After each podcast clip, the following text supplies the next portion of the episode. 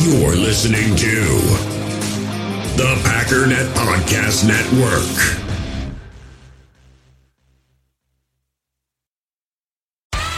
With threats to our nation waiting around every corner, adaptability is more important than ever. When conditions change without notice, quick strategic thinking is crucial. And with obstacles consistently impending, determination is essential in overcoming them. It's this willingness, decisiveness, and resilience that sets Marines apart. With our fighting spirit, we don't just fight battles, we win them. Marines are the constant our nation counts on to fight the unknown. And through adaptable problem solving, we do just that. Learn more at marines.com. Why take one vacation with the family when you could take all of them? With Royal Caribbean, you don't just go to the beach. You visit a private island and race down the tallest water slide in North America. You don't just go for a road trip. You ATV and zip line through the jungle. You don't just go somewhere new. You rappel down waterfalls and discover ancient temples. Because this isn't just any vacation. This is all the vacations. Come seek the Royal Caribbean. Ships Registry Bahamas.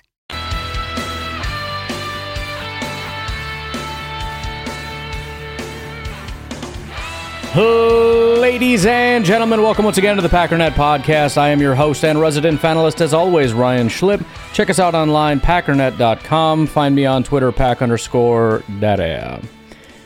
Well, I'm a couple days ahead, but I think for those of you listening right now, assuming you're listening the day this is released, we five days away. Is that right? Because I think I am seven, and I have one already for tomorrow, and then uh, it's five, yeah, something like that. Like five days, man. I crushed it this weekend, dude. I, family was gone. I just recorded podcasts. It's also the nice thing about this off-season period is um, I was doing that for a while. I think last year, so I could I could release podcasts a day early. It got confusing as all heck, but I could release a podcast a day early on Patreon. But then once the season starts, it's like I can't do that because it needs to be up to date. So, anyways, can still do Packernet after dark that way, I guess. That'll that'll ease some of the stress and tension. But um, I, I I really really do have to talk about the running back thing just a little bit more because as I said, it was it was brand brand new in my brains, and um, now I'm starting to see a little bit more. And it's, it's it's there's just a couple funny little points that that I found that I wanted to bring up. The first one is sort of a uh, there's only two kinds of people in the world sort of thing and uh, obviously I do that pretty much daily. So there's there's lots of different kinds of people. There's a lot of categories in which there's two kinds of people, and I just want to play for you quickly the two kinds of people, and you can figure out which one I'm going to say is probably the right kind of person you should be listening to, and the other person who has a massive platform that basically nobody should listen to, but does because he has major people on his platform, because he works for a, a giant organization, but really provides nothing by way of um, actual information. Not going to tell you who's who. You're going to have to guess for yourself which one is super great and which one is not. They come up come come down on different sides of the running back argument. Here's number 1. It's as simple as this. It's as simple as this. The running back position in the National Football League is as crucial a position as there is. All we talk about in this sport is girding your loins and going to hit somebody in the mouth. That's what you do. And you take the hits and you absorb the hits and you deliver the hits and you make sure your opponent's will gets winnowed with each snap until you win a football game. Yes, there are many X's and O's to this game and many important positions on the field. It's a team sport. And yes, there is a brain aspect to it. A, that's the thing I love about the football. Uh, that the, the football mindset is that it does involve intelligence as well. You got to be smart to play this game. And so, no position in terms of understanding what happens pre snap, what happens post snap if you get the football What's more in, what's what's more important? Who's more important than the running back who could get that one yard? Who? All right, that is number one. That's a different YouTube video. I have quite a few YouTube videos open right now, some of which are for this podcast, some of which are for my own personal consumption, like poorest regions of America, what it really looks like to us. I haven't started it yet, it just sounds interesting. It's all about the uh, Appalachia. Anyways, here is argument number two. Well, the running backs uh, are not happy. So let's talk about running backs in the NFL. If you know one thing about me, you know that I don't like BS arguments. I'd swear, but it's very early into the podcast. I just don't like arguments where I look at it and go, you know what? A lot of the stuff you're saying just isn't applicable to your current position as a running back in the NFL. There's two things working against running backs reality and evolution. Uh, the pass is more valuable. It took the NFL way too long to figure this out. I remember the two things quote. Remember that one? I don't know if that was a Parcells one or not, but it got repeated all the time. It was like only three things can happen on a pass and two of them are bad incompletion and interception. I never understood it because it was like, well, what would like, so it's a 50% success ratio on runs. You could argue three things can happen on a run and two of them are bad if you throw a fumble in there, right? Um, I never understood. I you know, look identity, punch him in the mouth, let him feel you, you know that kind of stuff, right? But like the first play in an NFL game where the defense, it's their first snap, they're never going to have more energy, and they're never going to be more excited. And then you decide to run it right up the middle. It's like cool. Now it's second and nine. So the league always should have been passing more. You should have been putting athletes out in space, and the reward of what a pass attempt could be far out, outweighs what a rushing attempt could be, despite the understanding of knowing that there should be balance. Uh, but that was a quote that a lot of people hung on to for a long time. I don't remember if it was necessarily a Parcells one. Parcells used to have, you know, the record is you are, um, you are what your record says you are. I don't know. What if my first eight games are against way tougher opponents than yours and we're both four and four? I don't buy that one either. I remember there was another rushing stat that never made any sense to me. And they used to actually put this into like research packets and they'd put graphics up on television, whether it was ESPN, CBS, Fox. And it was like, oh, when this team runs it 22 or more times, they win 78% of their games. And you start thinking to be like, wait, is it because they're running or are they running because they're already winning the game? And then we realize, yeah, that's kind of a dumb stat. So let's get rid of that one. We have grown up for decades thinking that you had to run the football late in the season to win a Super Bowl. It's just not true anymore. It's nice. Balance is nice, keeping the defense honest, but it's not a priority. And the running backs are feeling that pain. Um, when I look at the passing evolution of it working its way up from high school, college, and then to the NFL, which is more fun, and I think just better off your better overall reward math that we've talked about here uh, in a football game, it's a lot like the NBA. I mean, the, the the correlation is very similar to the NBA. They should have been shooting more threes. And I'll admit, there's league pass nights where I'm like, this sucks. I don't want to watch. All right. Let's uh it, it just naturally kind of decided to glitch on me. So let's just go back for a second. Let's let Rich Eisen continue his argument. We'll just kind of go back and forth and see which one seems more um I don't want to say compelling because that's not necessarily what we're shooting for. Correct could actually be the matchup nightmare and grab the ball out of the air because he's getting it thrown to him. Have to un- oh, come on. understand passing routes and concepts as well as blocking schemes and who's the mic. Hmm. Because you might have to protect your quarterback. You're trying so hard to just. I got to mute my mic going to the line of scrimmage and you're thinking, I'm getting this football in my belly and I'm going to run somebody over. Oh, wait a minute. No, the defense is this. Oh, wait a minute. My quarterback just changed my responsibility to protect him. Okay, let's go back. Watch this tonight. It's just a three point shooting contest, but it's the best way if there's a talent gap to try to hang in a game, uh, even if I missed some of the stuff that I grew up with. You know, do I really miss post play? maybe a little. Uh, and I realize that Jokic and Embiid are two of the best players in the league, but Jokic is in his own category of like what he's capable of doing. And Embiid, I still think if your playoff success is based on dumping into a big who's going to have double and triple teams swarming all over himself, and then the ball is going to have to get kicked out to somebody else. Like, I don't know that you really want to run your team or your offense through the post. Although I've been willing to maybe zag on post positioning but I have not come to any kind of conclusion okay, stop talking about on basketball. any of this. This is the evolution of sports. I mean, you know, do you remember like we used to have power forwards where he was the other guy on a block? NBA offenses had a center on one. All right, he's pissing me off now. Um, look, it, it we've we've got two arguments here, right? One is running backs have been overvalued for a long time because the NFL has been too stupid and too focused. Stupid is a little unfair, but but in a sense, kind of too focused on tradition to recognize or or to take the time to actually use your brain or allow other people to come into your industry who have brains to analyze efficiency. Right? That's all we're doing. What is the best? Po- I mean, we have limited resources across the board.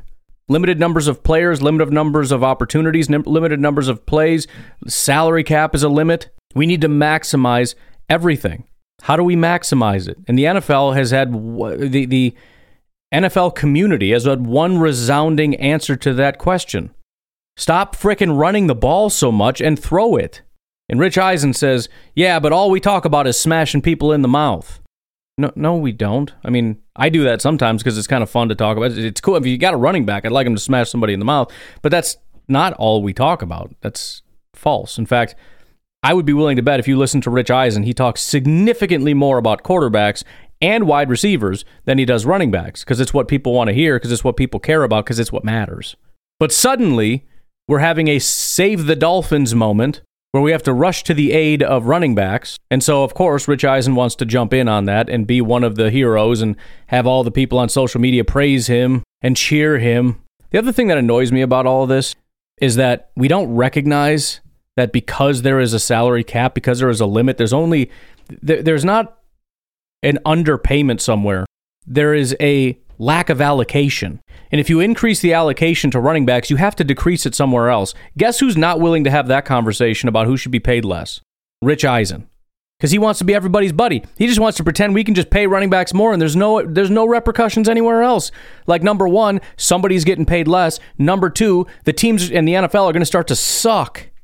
But if it makes him get all warm and fuzzy about equality, then I guess it's just what has to happen right? The Chiefs will just win every Super Bowl from now on, and everybody else just needs to go out and pay a billion dollars to running backs. We should just be paying them 20 million bucks or more. I mean, wide receivers are pushing 30 now, so I guess it should be 25, 30-ish, and everyone should just suck. Except again, the Chiefs who, you know, won't, or any other team that chooses not to play along with Rich Eisen's stupid um, save the Dolphins uh, routine here.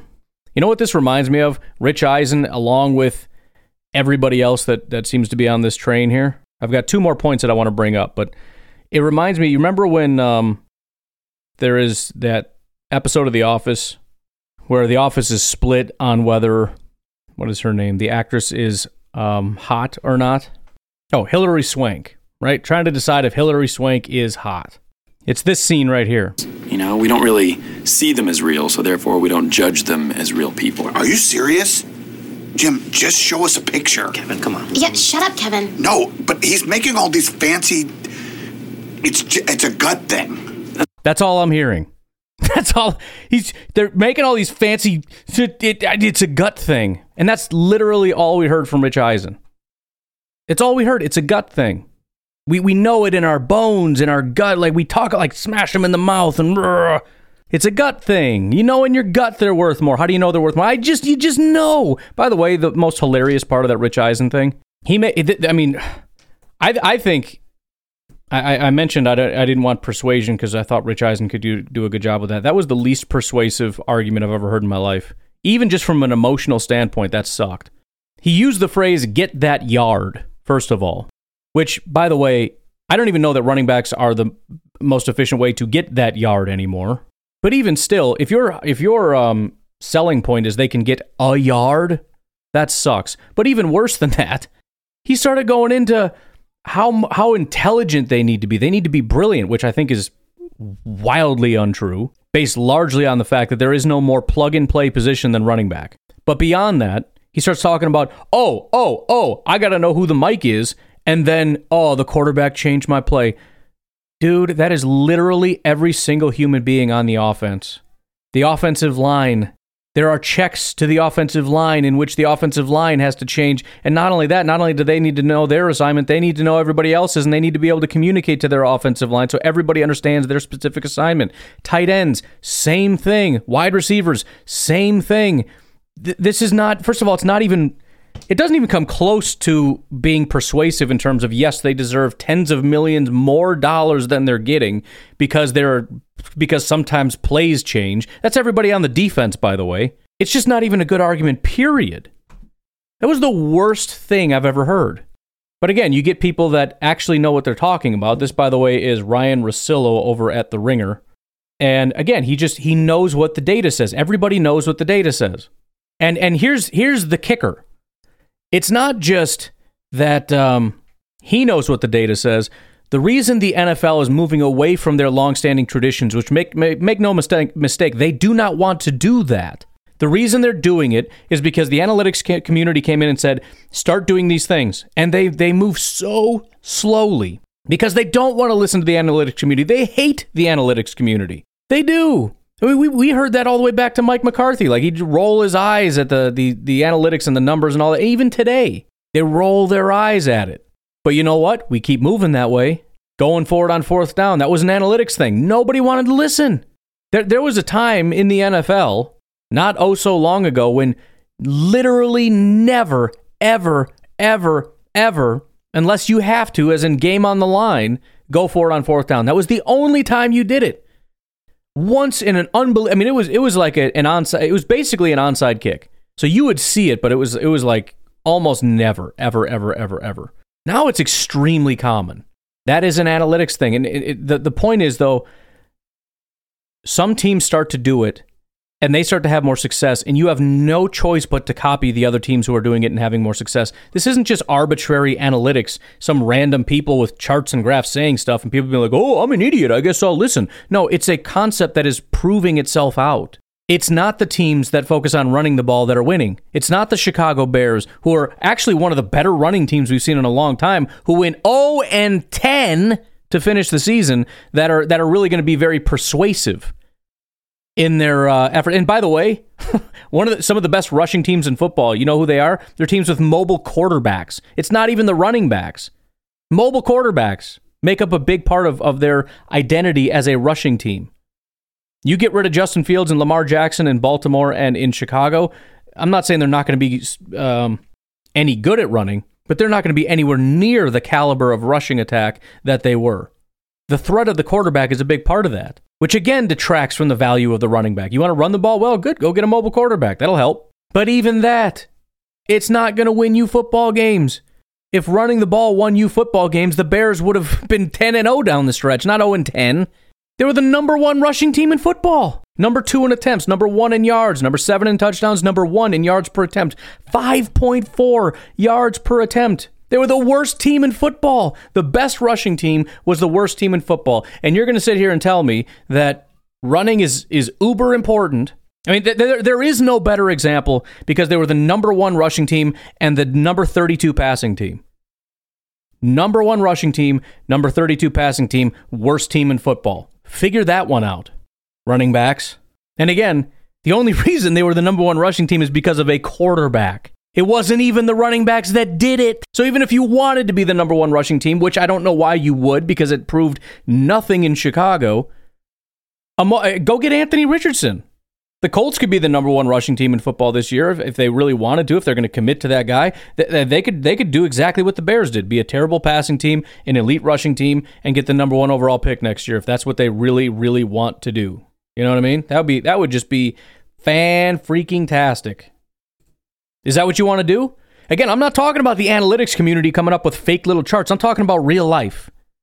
I'm talking about the number one rushing team, worst team in football. That's what I'm talking about and pretty much every playoff team was top half in passing. I think the only exception was like Tampa Bay, who was 19th. I mean, and, if you want to succeed, that's where you got to go. Top 10 teams are the top 10 passing teams are the teams that are going to be the top teams in the NFL. Buffalo Bills were sixth. The uh, Philadelphia Eagles were fourth. The let's see, Tampa is garbage. The um, the heck of the Chiefs. Chiefs who won the Super Bowl were number one. Cincinnati Bengals were eighth.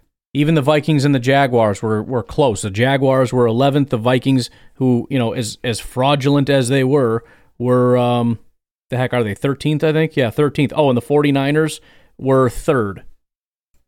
It's passing. And if, if you want to play these games where you want to focus on your virtue signaling rather than actually winning football games, that's fine, but your team is going to suck. And I'm sorry, as much as you may want to piss and moan and score some points on social media about it, you better pray to the God above that the Green Bay Packers don't start listening to you because this team will collapse immediately. In 2017, Green Bay Packers were 7 and 9. We ranked 31st in passing. In 2018, we were 6 and 9, ranked 21st in passing, second in rushing by the way.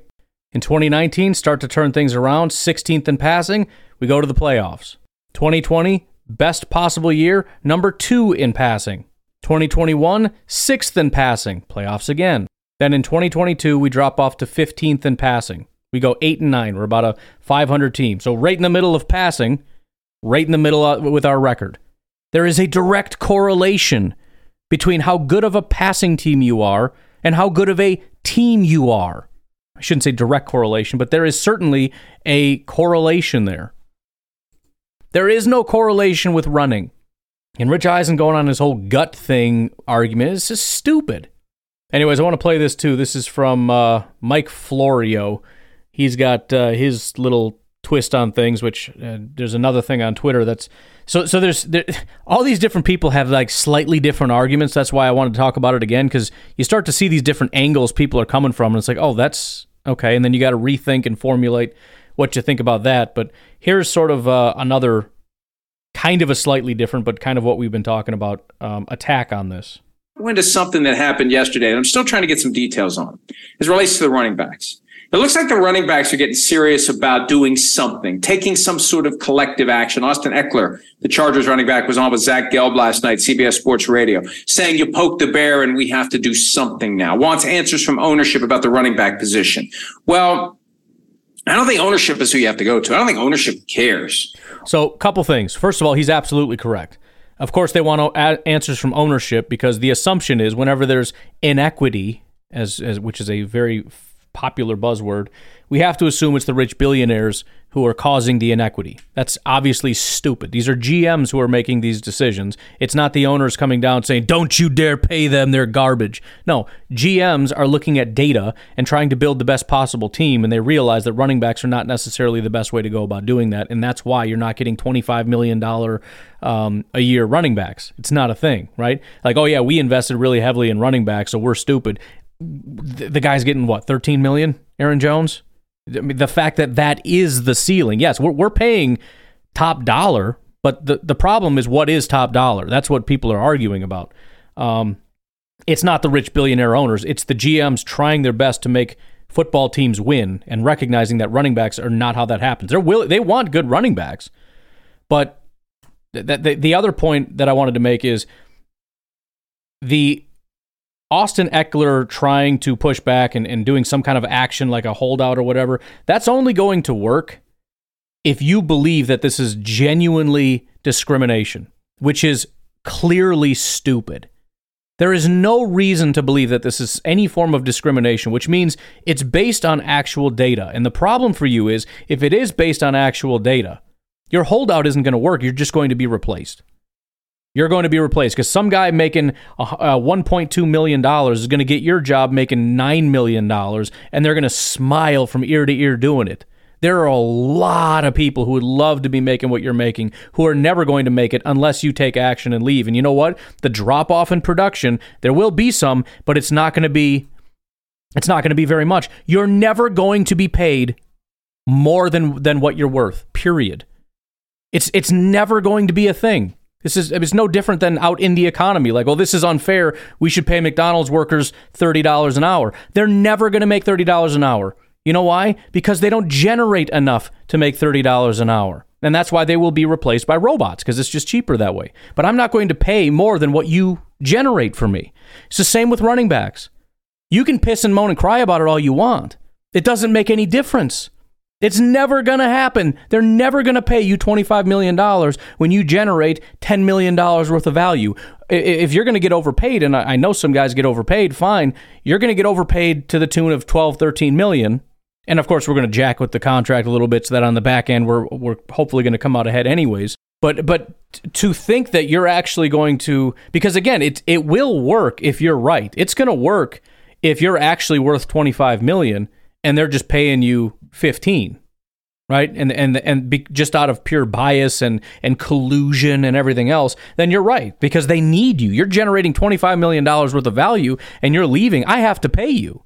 The problem is you're wrong and so you're not going to get paid that. Now it, it depends what you're asking for. If you're if you're a you know again, part of the issue is some of the older running backs are upset that they're not getting big contracts when everybody understands that you basically peak at 26 years old and start to decline. So you got 29, 30 year old running backs going, hey, I want a $15 million bag. And it's like, bro, no. Like, I'll, I'll give you seven for a year with a bunch of contingencies in it. Like, if you bust your knee, you're screwed. And they don't like that. But again, tough. They don't care, dude. They'll pay somebody else to do your job, and they'll do your job fairly well. So this is a lost cause for you. So those are the first two points, but we haven't even gotten to the, the main point here yet. Ownership owns the team. It's others who are making the decision the running back position isn't valued the way that other positions are. And I asked somebody about it today, somebody who knows very well how the dynamics work, somebody who's been involved in the NFL for a, a long time. I can't disclose my sources. You're just gonna have to trust me on this one that I'm not getting input from, you know, guy who sweeps the floor, right? This is an actual yeah, real get it, dude. I person it. got it. whose name you would instantly recognize. Yeah, cool. Got it. I, and I just said, look, because I got my theories. Probably a coach. And I had theories for years as to the running back market. What's going on? Why is the running back market depressed? Here's the response I got. Fundamentally, people don't think it's a position that leads to greater expected points and surplus value. Surplus value is the key. It's a salary cap league with finite resources, and that matters. So teams will spend on quarterback, receiver, pass rushers, and corner. Those are the positions that provide the most surplus value. You can blame Mike Shanahan and the analytics community. That's what I was told. And analytics has a lot to do with it. Look, this is how much are we paying and what are we getting for a lower end running back? How much more are we paying for a higher end running back? And what are we getting by way of difference? Anyways, so blame the analytics community is something that um, is becoming a thing. And I saw the perfect answer to this, which the first time I saw it on Twitter, I was like, well, that doesn't even make any sense. What are you talking about? Here's what it was on Twitter. So, Pro Football Talk, same exact guy. He's basically just, this is from his video, I guess, or whatever, but um, Pro Football Talk says, What went wrong with the running back market? As one source put it, quote, blame the analytics community. Wendell Ferreira, who is a uh, Twitter guy, uh, Twitter guy, a Packers guy, um, says blaming analytics for the drop in the running back market is like blaming electricity for the decline in the candle market. And when I first saw that, I was like, but electricity did create a decline in the candle market. But I think that's the point. It's actually a perfect analogy. You're right.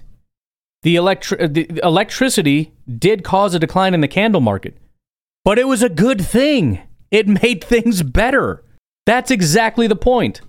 Analytics did cause a decrease in the analytics uh, in the running back market.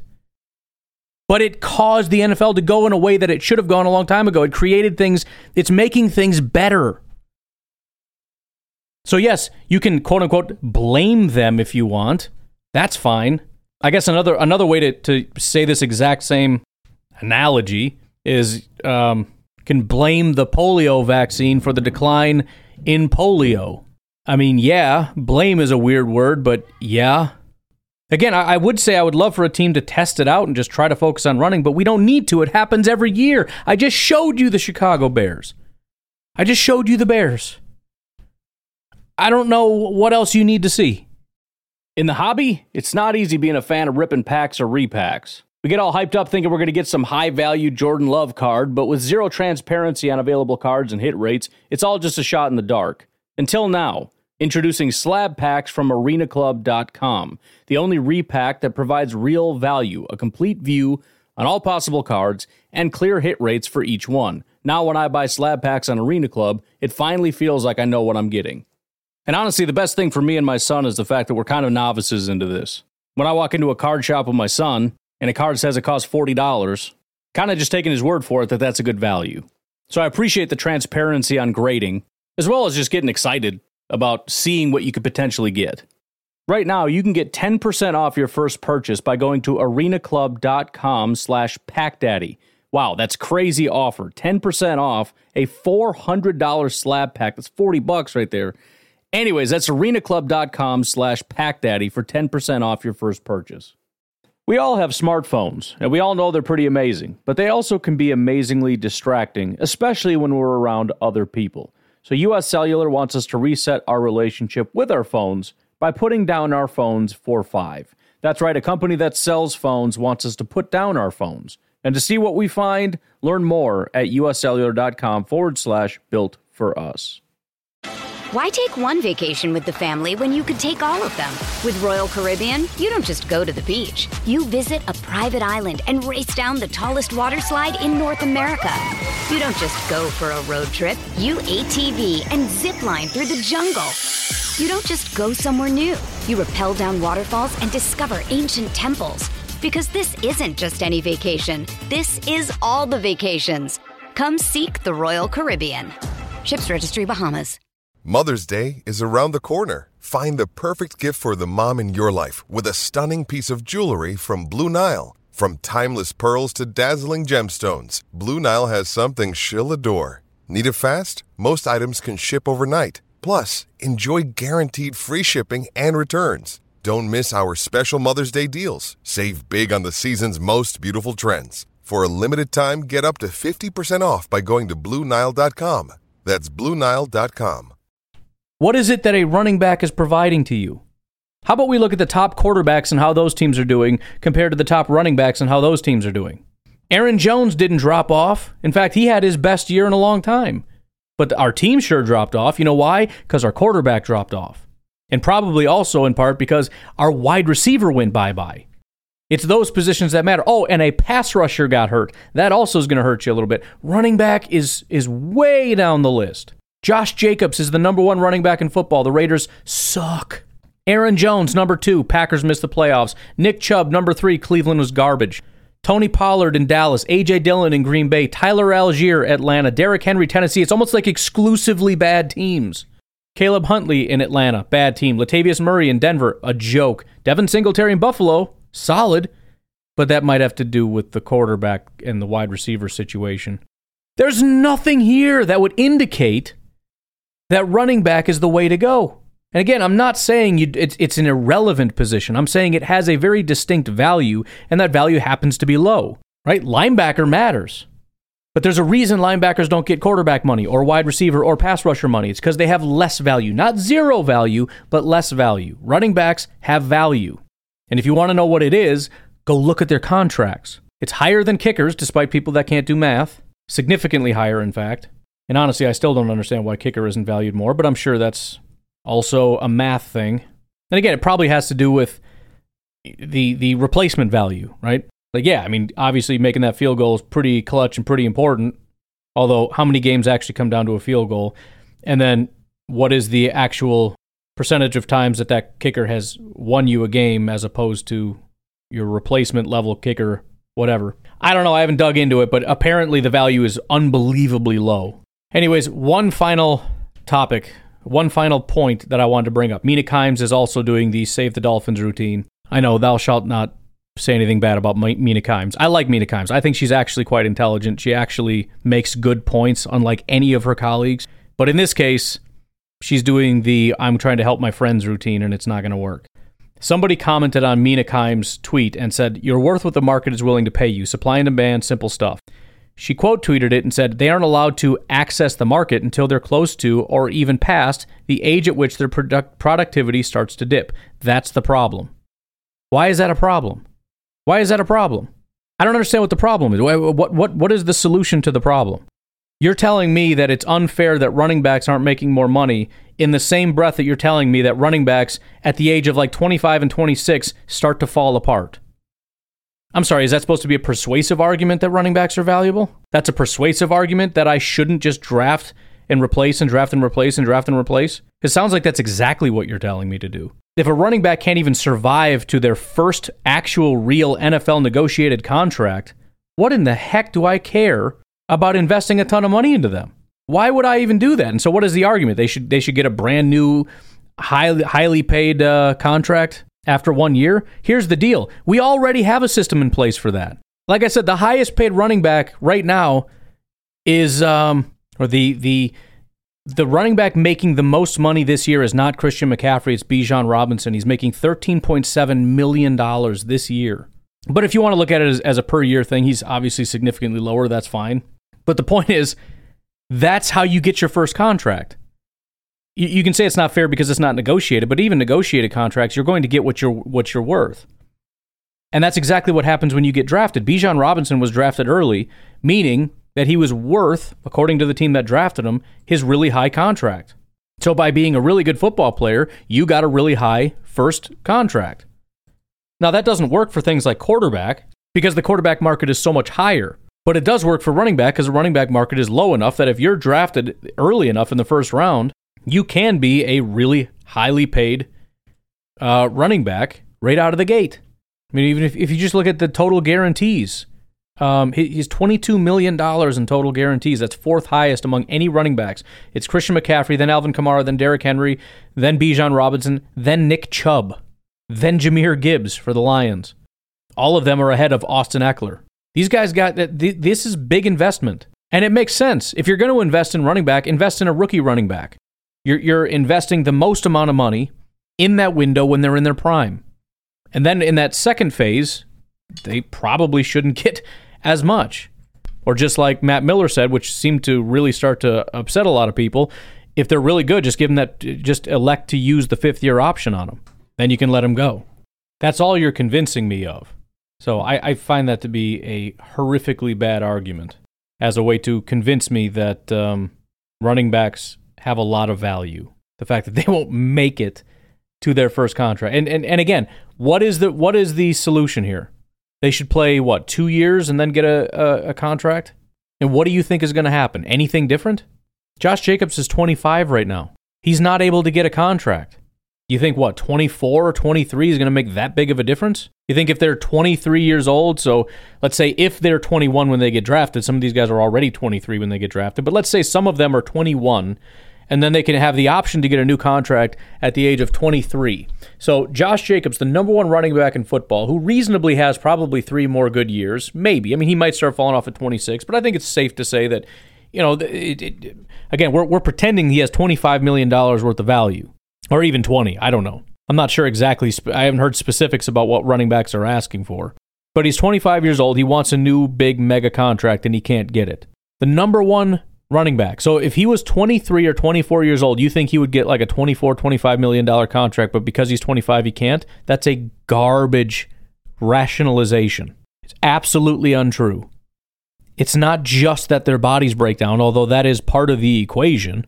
It's that they don't provide value. It's why teams don't even like taking running backs in the first round because even that amount of money is too much even for a rookie who has all these years in front of him and plenty of reason to believe that that they're going to be good and everything else, even that is already like it's it's too much.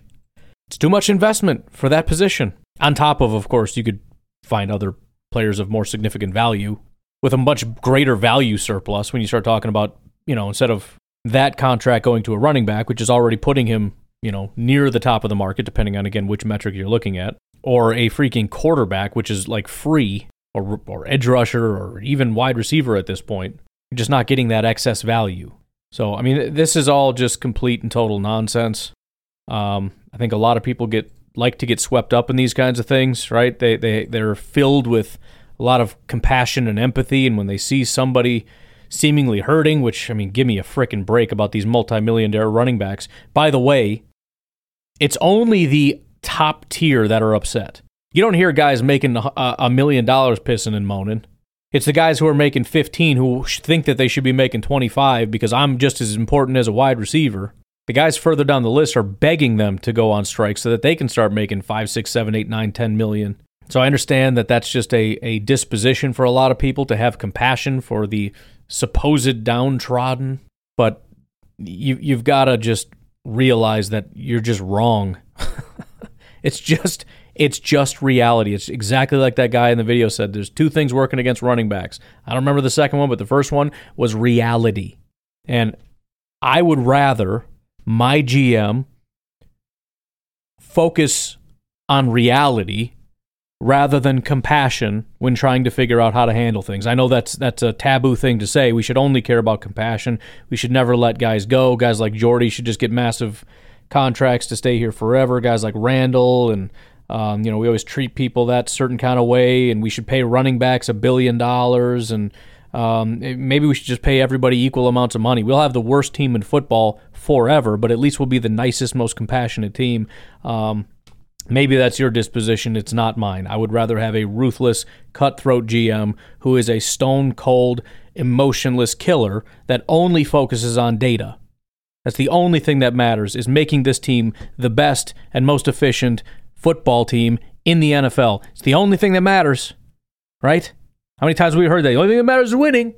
Do we believe that, or is this just like we're just a family and we just want to hang out and it's not about winning, it's about love and I don't know. I, I, I I'm not sure, but I I do know that this is a complete waste of time.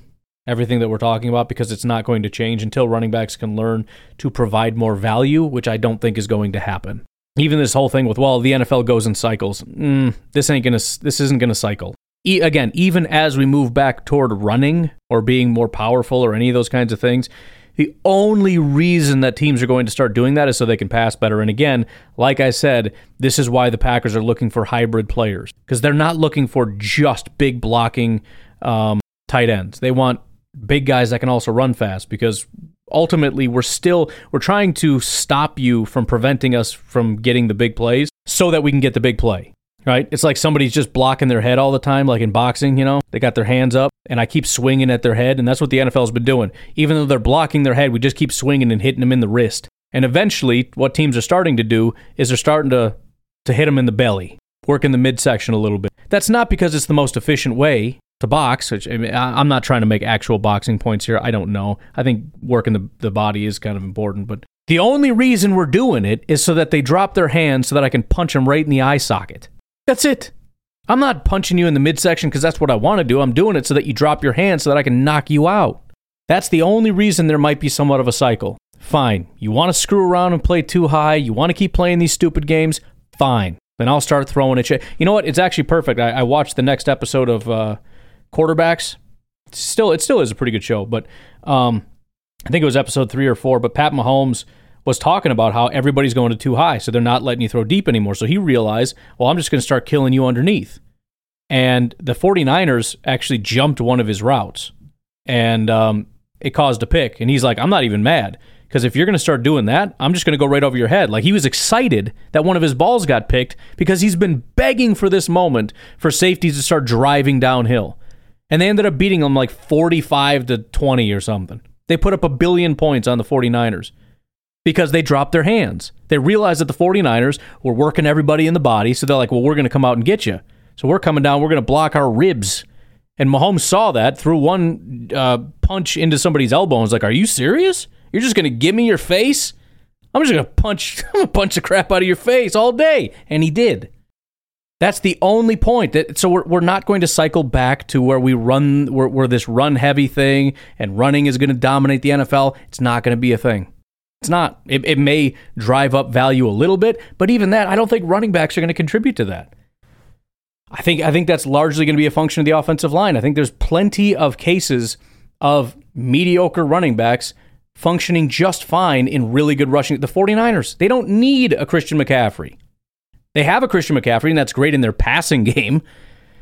But but they've had so the Vikings, the Viking, you know, they they had uh, what was it, Adrian Peterson, then he went down, and the next guy came in, and then I think like the third guy was basically a fullback. He came in, he they were all getting like the same yards. It might have been Dalvin instead of Peterson. I don't know, but if you're a good running team, you're a good running team. So, and again, that's just another thing that works against running backs. The replacements, if you, if you have a good offensive line and a, and a really good rushing team, you plug in some guy and he's going to get a bunch of yards. He might not have as many home run hits as a guy like Dalvin, but you're going to run the ball really well. I just realized we're over 40 minutes. Um I I had a plan for part 2. Um but it's going to take way too long. I mean, that's going to put us way over probably an hour 10. And I guess since we still have some days to fill, I could just save that for tomorrow. So I guess, as, though, as much as I hate to just spend the whole time talking about this situation, I think we're going to be done for today. Tomorrow, and, I, and we're just going to start with it because I don't want to screw around and, and mess up all our time again. Tomorrow, we're going to take a preliminary look at the 53, and, and the plan isn't going to be to actually do a 53, but I want to start with the locks and just look at okay, how many do we have? What does it look like? What are the positions look like? Where are we devoid of any locks? Where are we pretty much full as far as guys that we know are going to be on the team or whatever? Um, and kind of go that route. And it is kind of interesting when you look at it from that standpoint because, you know, let's just, as for one example, look at tight end. It seems as though Josiah Deguara is probably number one in terms of priority or in terms of like, you know, comfort level that he's going to have a role because he has the experience. But at the same time, of the top three, Deguara, Kraft, and Musgrave, Deguara is the only one that I can't 100% guarantee is a lock. I'm confident that he is. I'm I but I'm I, when I'm talking lock, I'm saying there's no doubt. It's like Jordan Love. Josiah's not that. He's about as close to a lock without being a lock as you can get, but again, it's just kind of interesting. Same with like Yosh Nijman. I think there's a, a you know 45% chance he could be our starting tackle. He also, in my mind, is not a lock. Because if Zach Tom does win that job, I mean, you still want the guy there, but you never know. Is it completely 100,000% impossible they decide to move on? And some of these guys, too, depending on their status on the team and how many years they've played, how many games they've played, etc., you know, there's a chance assuming they probably won't get picked up, that they're going to end up on the practice squad. So anybody that has the potential, not just to be in cut, but potentially move to practice squad, you've got to consider that maybe you can't call them a lock. So there needs to be like a 0% chance that they're practice squad or cut. So, anyways, I guess we'll just call that a, a sneak preview into what I want to talk about tomorrow. I am going to leave it at that, though. You guys have a good rest of your day. Talk to you later. Bye bye.